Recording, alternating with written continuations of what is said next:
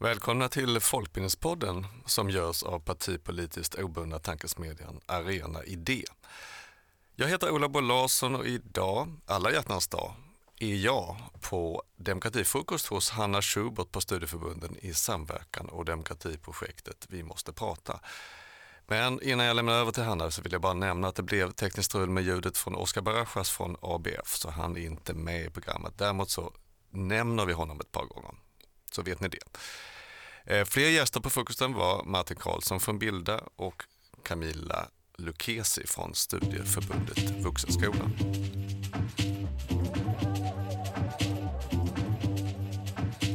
Varmt välkomna till Vi måste pratas demokratifrukost. Jag heter Hanna Schubert och idag har jag med mig Ola Larsson från Folkbildningspodden och Arenagruppen. Mm.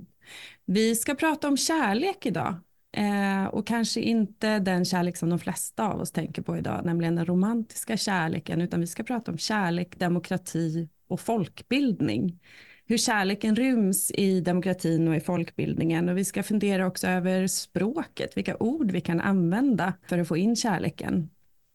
Och det är kanske inte så att Ola och jag är de främsta kärleksexperterna, eller så är vi det, vi får se. Men, men eh, vi har pratat om det här ämnet förut mm. i eh, Folkbildningspodden. I Folkbildningspodden, ja. Mm. Så det var väl därför vi fick frågan om vi kunde göra det här igen. Och vi kommer ju ha gäster med oss idag från eh, tre olika studieförbund. De kommer vi att introducera lite noggrannare så småningom. Men det är Camilla Lucchesi från SV, hon, hon, sitter i Hälsingland och så har vi Oskar Barajas från ABF Stockholm och så har vi Martin Karlsson från Bilda. Men som sagt, de kommer dyka upp här så småningom och fylla på på det här temat. Vi ska börja lite historiskt tänkte vi i det här samtalet.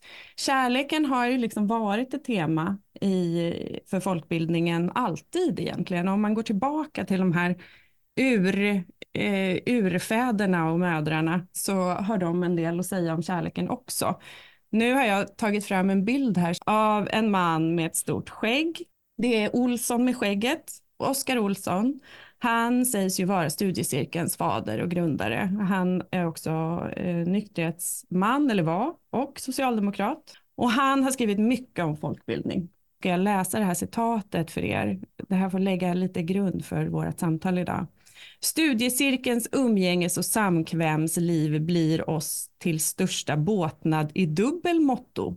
Dels får vi en allsidigare syn på de stora diktarna och tänkarna och dels får vi, genom att sitta tillsammans med våra goda vänner, den värme och trevnad som är den bästa temperaturen för vår andliga växt.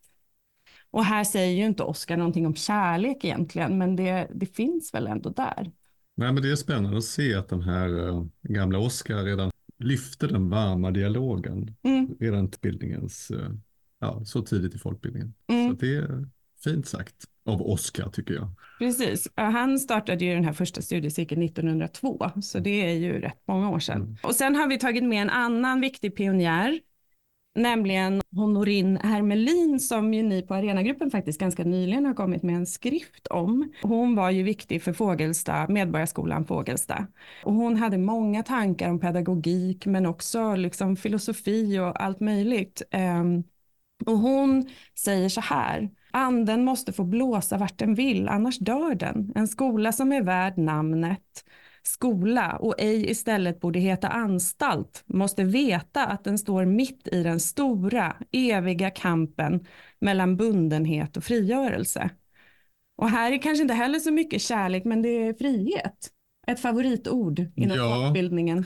Vi ska ju prata lite mer om anden kanske senare idag, men, eh, eller här på frukosten, men, men det är ju, anden kan man ju tolka, kan ligga nära kärleken. Nej, men det är jättespännande att se de här uh, teoriska citaten. Jag tänkte när vi utifrån temat här, kärlek och demokrati, så, så uh, fastnar min historiska hjärna i 1968.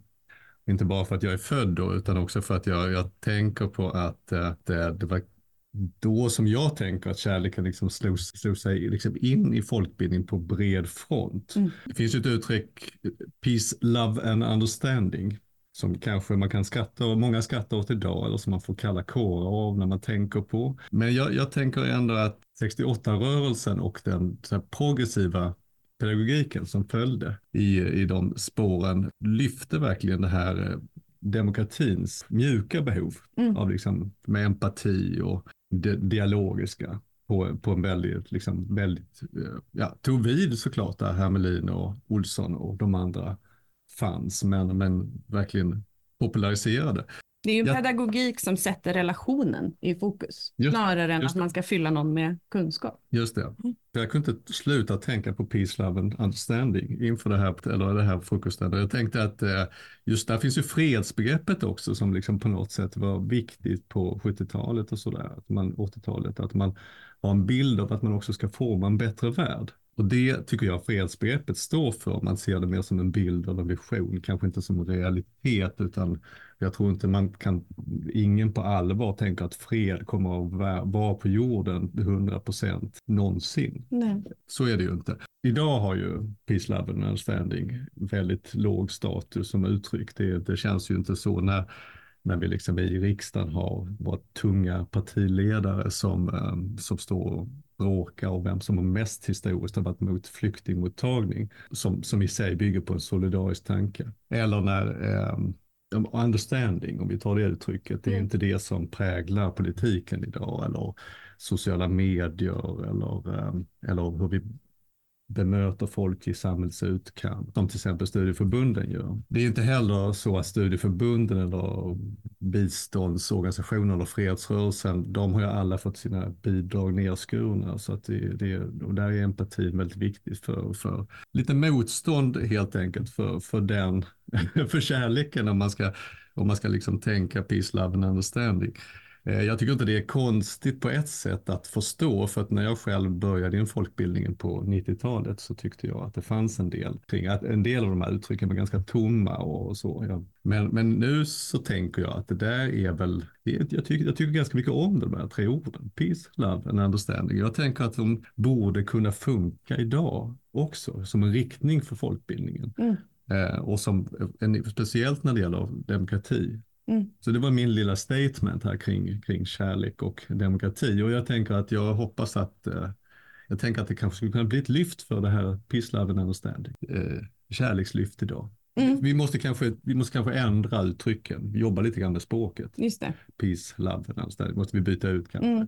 Vi kanske också måste hitta nya perspektiv på det och vi måste kanske lyfta fram de metoder som vi jobbar med och, och säga tydligare att det här är folkbildningens metoder för att uppnå detta. Men jag tycker att det ändå är någonting att jobba vidare med. ja. hoppas, om en halvtimme så kanske jag inte tror på det här längre, men vi får se vad dagens frukost ger. Eller så har du blivit bekräftad, ja, stärkt i dina uppfattningar. Mm. Ja. Mm. Nej, men vi, vi, det är väl eh, faktiskt ingången här idag, att mm. vi, vi lyfter kärleken och det behövs säkert eh, eh, begrepp som alla vi kanske vill ha olika begrepp också beroende på varifrån vi mm. kommer. Folkbildningen är ju så otroligt bred, vi har så många organisationer, alla behöver sina ord och det kommer vi komma närmare in på så småningom. Vi har ju också inför idag haft en kärleksspalt som man har kunnat skriva in frågor till och vi har fått några frågor. En av dem har vi, innan vi släpper in vår första gäst så ska vi bara avhandla den lite raskt så får vi se om gästerna har ytterligare perspektiv på den här frågan. Den här kanske inte har direkt med folkbildning att göra men vi ska nog kunna väva in den i alla fall. Kommer det att bli mer accepterat att älska flera samtidigt om det sker öppet och utan svek, ställer den här eh, frågeställaren. Vad tror du Ola? Och hur kan det här, vad har det här med demokrati att göra? Nej, alltså, jag kan naturligtvis inte svara på den frågan. Helt omöjligt. Eh, jag tänker att det kanske inte var riktigt så vi tänkte när vi pratade kärlek och demokrati, att den romantiska kärleken skulle, ingick där på något sätt. Men vi är ju folkbildare så vi kan naturligtvis svara på det. Eller resonera. Spännande ämne för ett studiecirkel såklart. Mm. Apropå understanding så kanske vi just inte, vi hittar gärna i vår globaliserade värld andra som tycker likadant som den här frågan om att älska många samtidigt. Det är många som säkert man kan hitta acceptans bland många fast på olika ställen. Men ska man verkligen, samtidigt så finns det då bubbla, andra bubblor som säger precis tvärtom mm. som är ganska tuffa också och problemet är väl att få in dem i samma studiecirkel. Just det. Så att, eh, Och det kommer andra frågor som knyter an till det här. Om det, jag menar, älska många samtidigt måste ju inte heller bara handla om eh, eh, romantisk kärlek som sagt, utan det kan ju vara på flera olika sätt och sådär. Eh, tack Ola Ja. för den här bakgrunden och eh, nu ska vi se om vi kan blicka lite in i en folkbildningsvardag. Vi ska anropa Camilla som jag vet snart behöver resa iväg till sin eh, studiecirkel. Hej Camilla Lucchesi, du sitter i, är du i Kilafors just nu eller i Bollnäs? Jag är i Kilafors just nu. Här sitter I jag. Ki- ja, i Ja. Kilafors i, i Hälsingland, eller hur? Ja, det stämmer. Ja, det stämmer. Och du har mycket verksamhet med olika funktionsrättsorganisationer. Ja, det stämmer. Ja. Kan du berätta någonting om hur en studiecirkel i en av dina föreningar, dina säger jag, men de som du arbetar med, hur, hur en sån studiecirkel kan se ut? Ja, det kan se väldigt olika ut. Det beror ju på vad föreningen vill. Det första jag gör det är väl att lyssna och sen spegla och sen talar vi samman. Och det är också en slags kärlek i det. Att komma samman kring någonting och jobba framåt. Till exempel så jobbar jag med eh, Parkinsonföreningarna och där så skapar vi tillsammans en föreställning som handlar om livet och döden och längtan, kärlek och glädje och alla möjliga saker. Och då blir det som, det blir inte bara en plats dit man kommer och träffas en stund, utan det blir ett sammanhang där vi delar djupa känslor tillsammans. Som, som vi, vi är tillsammans. Det blir ju liksom omformat och var och en får ju ta plats i det här rummet. Och det ska ju bli en föreställning det här året också. Och, och den handlar ju precis om modet att våga. Trots att du har hinder i ditt liv, vad de än må vara.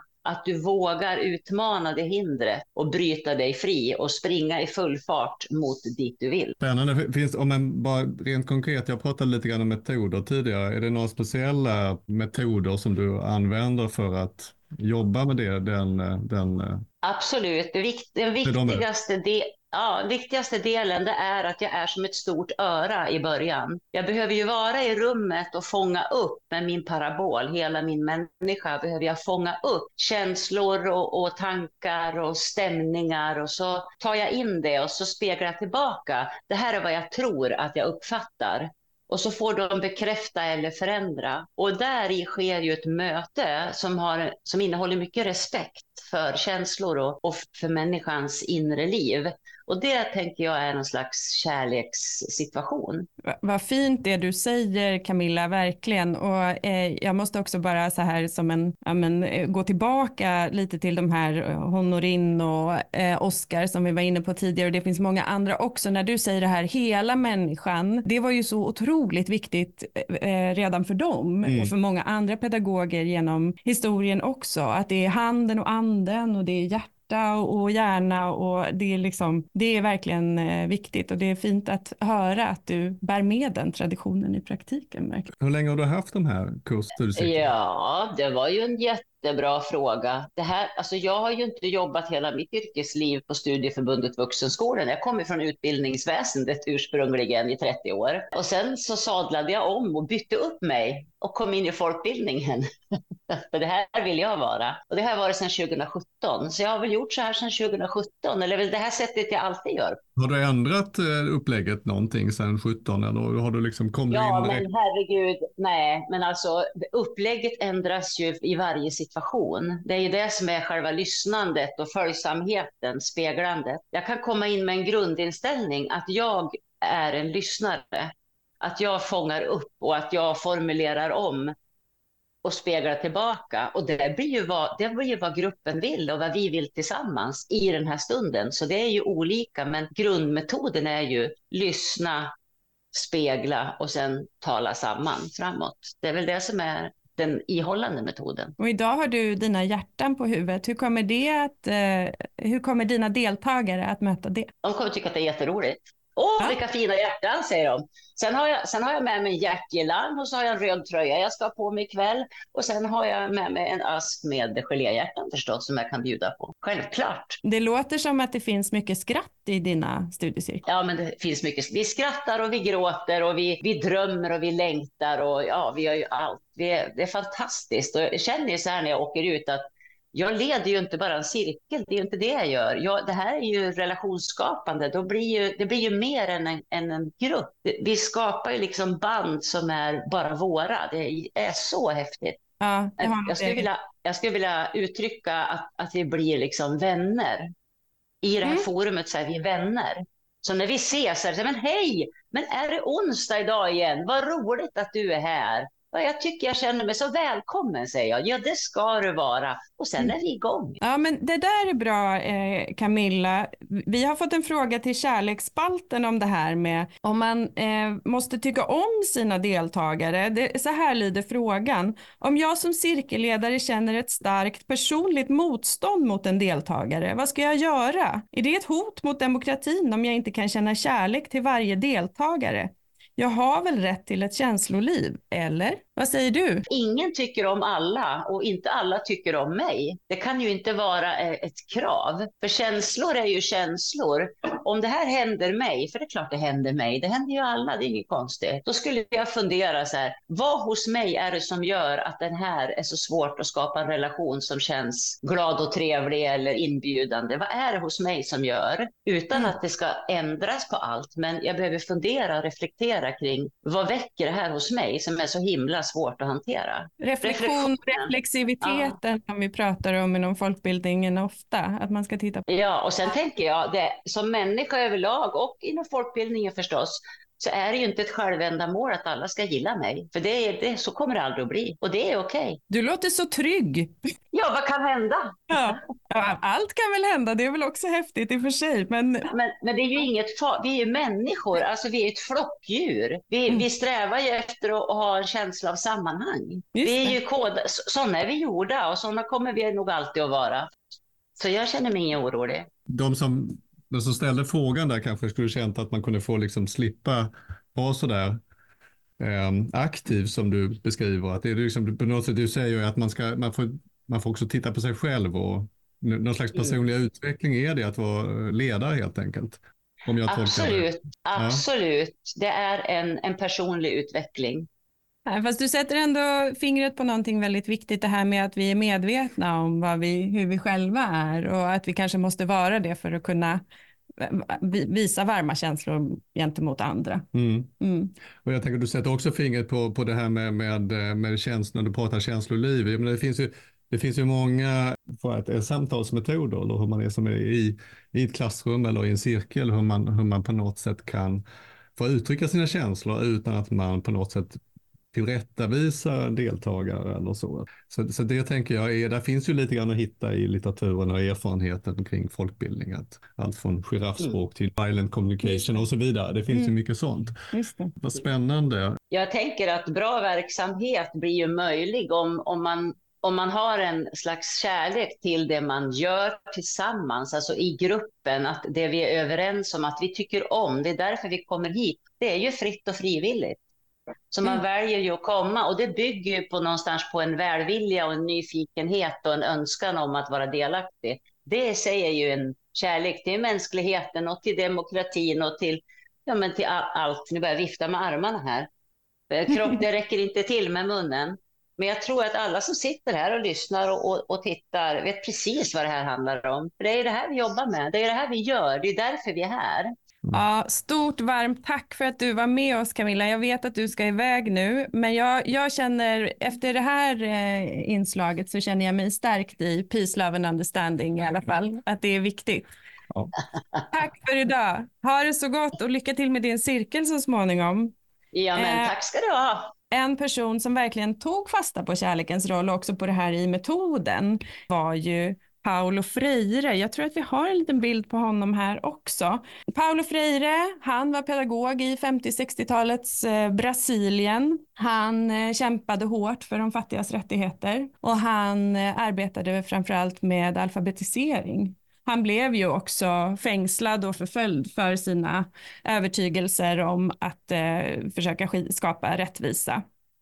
Eh, och vi har ett, ett, två citat här. Alltså, Paulo Freire är ju en riktig citatmaskin. Mm. Där finns det mycket bra att hämta. Mm. Så jag har valt ut två här. Det första är så här. Det kan inte finnas dialog utan en djup kärlek till världen och till människorna. Och det tänker jag att det var det som Camilla var inne på här. Vi tycker ju om sammanhanget. Och sen så säger han också så här, den sista dygden om möjligt är förmågan att älska studenter trots allt. Jag menar inte en slags mjuk eller söt kärlek, utan tvärtom en mycket bekräftande kärlek. En kärlek som accepterar, en kärlek till studenter som driver oss att gå bort bortom, vilket gör oss mer och mer ansvariga för vår uppgift. Ja, det här är verkligen bra, bra sagt av Paolo där. Det var precis det jag tänkte på när jag, när jag började inom folkbildningen på 90-talet, att jag upplevde den här söta, mjuka kärleken, att det fanns liksom lite grann för mycket av den. Nu, nu var ju inte det som dominerade och det är inte det jag tog med mig eftersom jag fortfarande står här och pratar om kärlek, men jag tänker att det är fint sagt. Ja, verkligen, verkligen. Men det, det här är ju också någonting som kräver mycket arbete, tänker jag.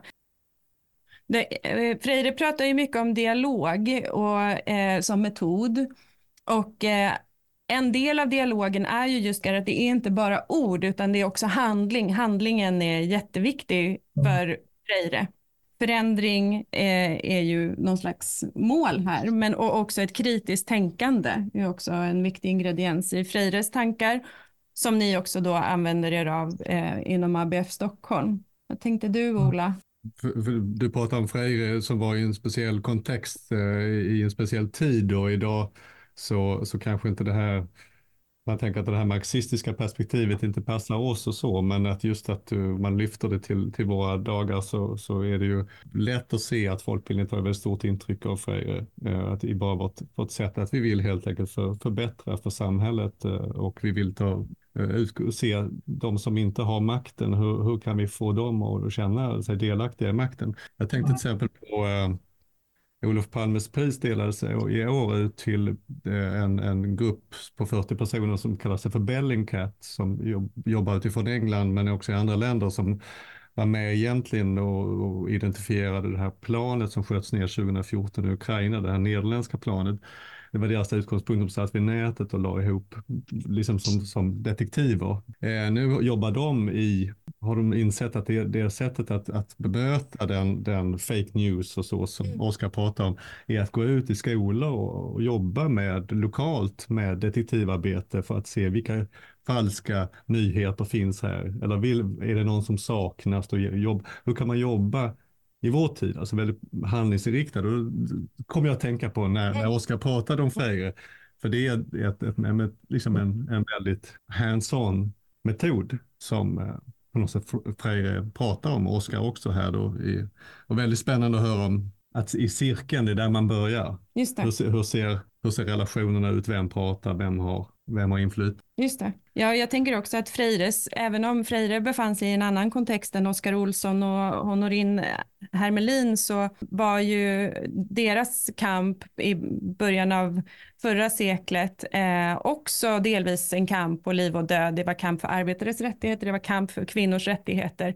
och det där har ju folkbildningen i sitt arv. Freire var ju också övertygad eh, katolik. Han eh, var ju befrielseteolog och det är ju också ett, ett stort tema. Men, men eh, kärleken har ju verkligen en plats i eh, de religiösa sammanhangen. Där är det ett ord som kanske många gånger är lättare att använda. Och ett sammanhang då som där vi, där vi kanske är lite mer vana att använda ordet kärlek är just kyrkan. Mm. Martin, eh, du jobbar på studieförbundet Bilda i Västra Götaland. Många av eh, dina eh, medlemsorganisationer är kristna samfund. Kan ni, som Hanna säger här, få lite draghjälp av att det finns en vana att prata om kärlek i era miljöer när ni sen lyfter över det till cirkelns pedagogik och folkbildning? Jo, men jag skulle nog vilja säga ja på den frågan. Att det finns en...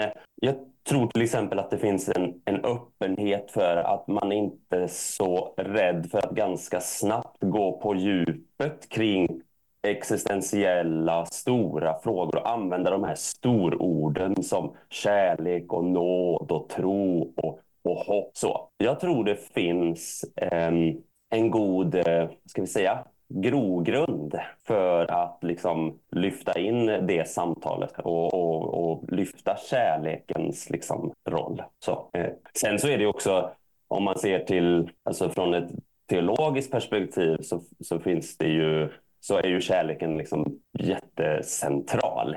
Eh, så så att, eh, där finns det jättemycket att säga om, om det såklart. Så ja, jag skulle säga att det finns en, eh, en öppenhet mm. att lyfta det samtalet. Mm. Och det låter nästan som du tycker att man borde göra det också. Ta chansen. Det är precis som ni nämner i inledningen där att, eh, att, att kärlek idag kanske har blivit ett lite, vad ska vi säga, glättigt och eh, tunt begrepp. Liksom. Att vi, vi kan säga att vi på samma gång älskar pizza och Samir och Viktor säger att de älskar oss eh, när vi ser på Mello. Eh, men vi vill ju komma åt något djupare eh, när vi pratar om kärlek. Så jag tycker, det, jag tycker absolut vi ska fortsätta våga prata om kärlek i våra cirklar. Eh, och vi ska odla sådana här saker som lyssnandet. Jag tror att det är otroligt viktigt för vår tid. Ja, du säger eh, hopp, Martin. Det var ju också mm. någonting som Fire trycker mycket på, att dialogen måste bygga på hopp. Är det så att vi behöver flera ord för att kunna prata om det här? Eller har vi orden bara att vi behöver reclaima dem eller eh, fylla dem med ett innehåll som vi känner oss bekväma med? Ja, men jag tycker nog att vi har orden, men jag, jag tycker nog att man behöver reclaima dem.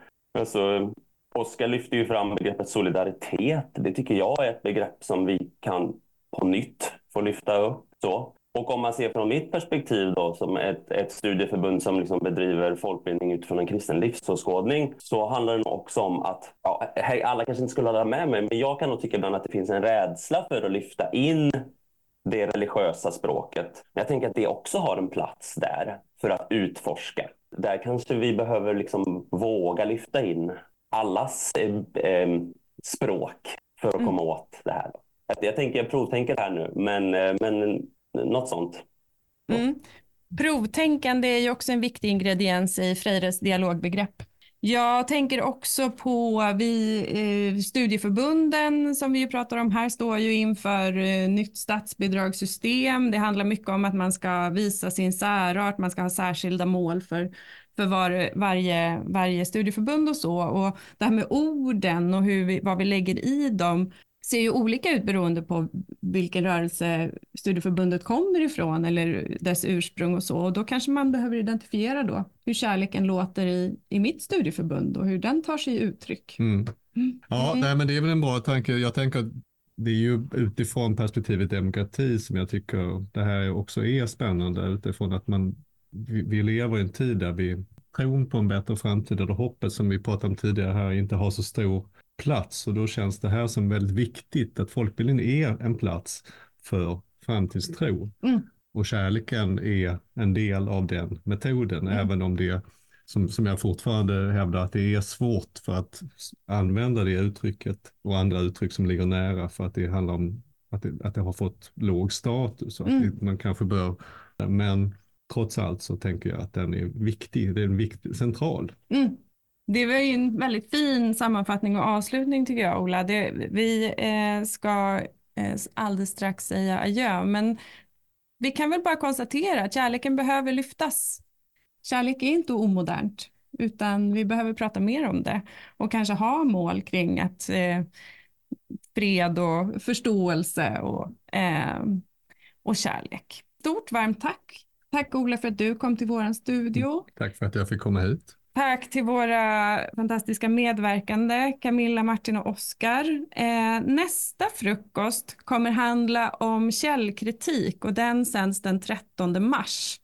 Så då kommer ju det här kritiska perspektivet tillbaka som också ryms i den kärleksfulla folkbildningspedagogiken.